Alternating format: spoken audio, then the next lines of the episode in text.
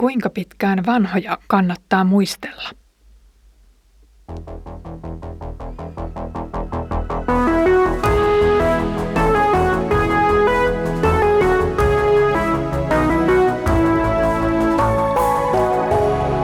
Kirjoitusten pauloissa. Lämpimästi tervetuloa Kirjoitusten pauloissa Raamattu-podcastin pariin. Olen Iida Halme ja tervehdin sinua Ryttylästä kansanlähetysopistolta. Työskentelen täällä nuorisotyölinjan linja vastaavana ja tässä viime viikkoina olen kovasti iloinnut yhdestä uudesta opiskelijasta, joka aloitti opintonsa nuorisotyölinjalla. Viimeksi Kirjoitusten pauloissa podcastissa luimme siitä, kuinka vieraasta maasta tuotiin kultaa Jerusalemiin pakkosiirtolaisten mukana. Ja kuinka se koitui tietyssä mielessä siunaukseksi koko Israelille. Tällä kertaa luetaan sitten siitä, kun Beettelistä tulee miehiä Jerusalemiin, he ovat tottuneet viettämään siellä katumus- ja paastopäivää ja nyt he pohtivat, kannattaako sitä enää jatkaa. Luen nyt Sakarian kirjan luvusta seitsemän. Kuningas Darejoksen neljäntenä hallitusvuotena yhdeksännen kuukauden eli Kislevkuun neljäntenä päivänä tuli Herran sana Sakarialle.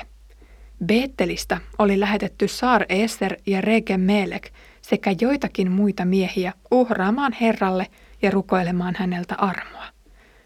Heidän piti kysyä papeilta, jotka palvelivat Herran Sebaaptin temppelissä, sekä profeetoilta näin. Pitääkö Beettelissä edelleenkin viettää katumus- ja paastopäivää viidennessä kuussa, niin kuin on tehty jo monet vuodet?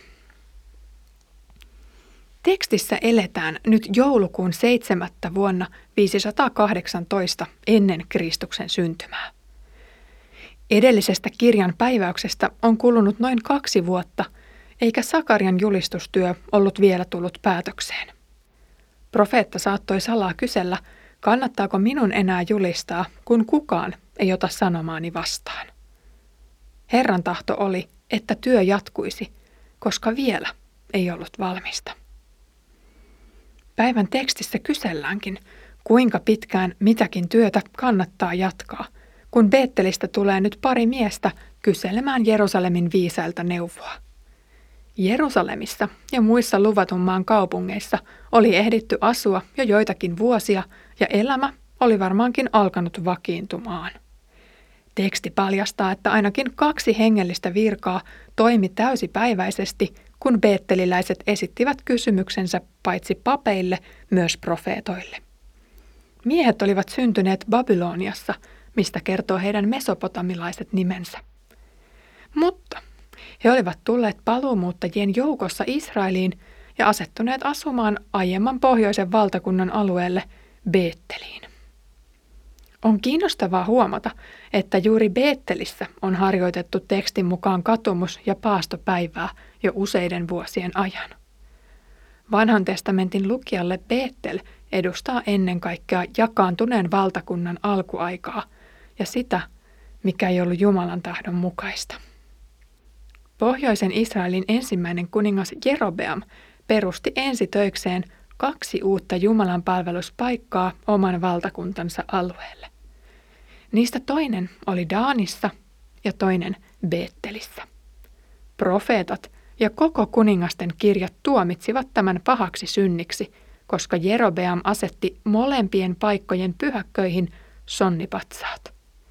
Näitä kansan tuli pitää jumalinaan. Ja nyt, toisen temppelin aikaan, saamme tällaisen uutisen. Beettelissä on harjoitettu katumusta jo pitkään. Ja syykin selviää, kun tarkastelemme hiukan tätä jaetta tarkemmin. Raamatulliset juhlat ja muutkin kokoontumiset perustuvat aina johonkin historialliseen tapahtumaan, jonka muistoksi siis tullaan yhteen. Siinä missä Egyptistä vapautumisen kunniaksi vietettiin pääsiäistä, tämä tekstissä mainittu viides kuukausi oli myöskin tärkeässä osassa kansan historiaa ja siten myös heidän identiteettiensä. Babylonian kuningas Nebukadnessar hyökkäsi Jerusalemiin muutama vuosikymmen aikaisemmin juurikin viidennessä kuussa. Muun muassa kuninkaiden ja Jeremian kirjat kuvaavat, kuinka hän poltti talot ja temppelin sekä vei kansan pakkosiirtoon. Päivän traumaattisuus koko kansan identiteetille oli valtava, ja siksi ei ole yllättävää, että kyseisenä päivänä on mitä todennäköisimmin koko pakkosiirron ajan kokoonnuttu paastoamaan ja rukoilemaan. Siis tekemään parannusta ja anomaan Jumalan armoa. Yhteinen toive ja Jumalan lupauksiin luottava seurakunta odotti päästä takaisin Jerusalemiin. Kun pakkosiirto oli tullut nyt päätökseensä, päivän polttava kysymys juutalaisen kalenterin yhdeksännessä kuussa oli, tuleeko seuraavinakin viidensinä kuukausina kokoontua yhteen paastoamaan, vai onko tämä käynyt jo tarpeettomaksi?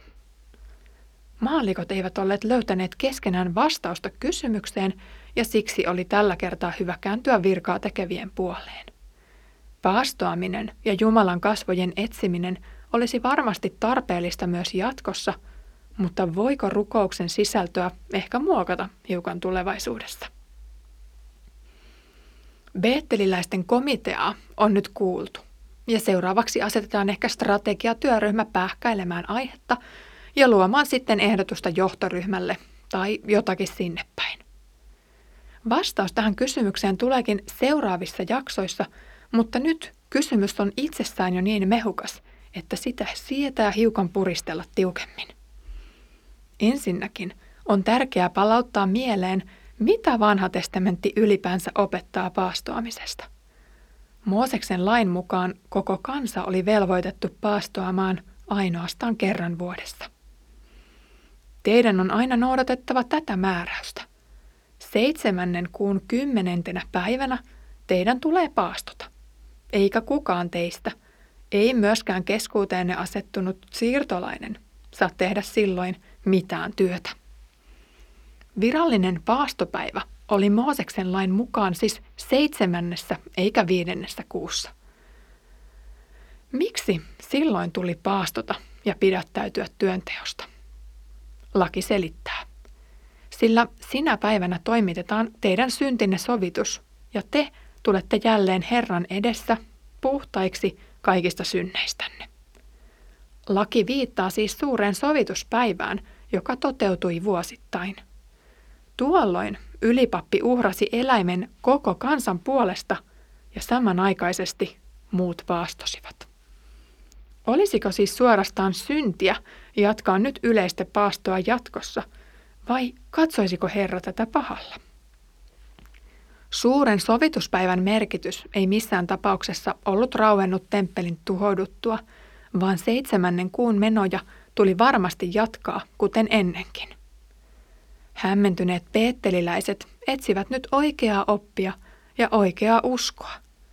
Ja se onkin elinvoimaisin lähtökohta hengelliseen elämään. Siten Sakaria sai näiden kautta olettamaani sisäiseen kutsuun painiinsa vastauksen. Kansan hengellinen uudistus ja julistus sen puolesta oli ajankohtaista ja nyt näissä miehissä näkyy kaukana Paatumuksen kaupungissa Peettelissä sen työn hedelmä. Sakarjas ja varmasti moni muukin rukoili hengen uudistusta, jotta kansa sitoutuisi sydämissään uuden temppelin menoihin ja uskoisi siihen ainoaan Jumalaan, joka heitä auttaa ja kantaa.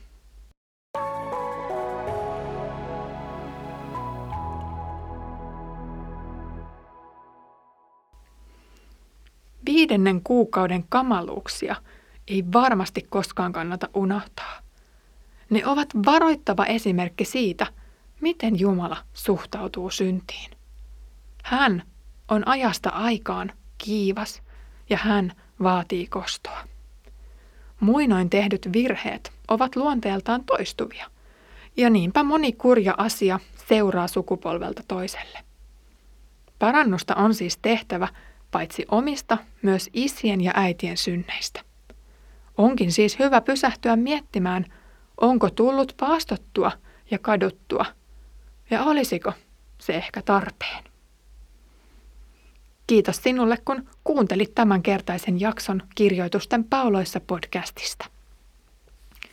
Saimme yhdessä beetteliläisten kanssa kysellä, kuinka pitkään tulee jatkaa tiettyjä totuttuja hengellisiä menoja. Niin pitkään kuin sydän yhtyy siihen rukoukseen, joka päivään sisältyy, niin se on varmasti hyvää ja oikein.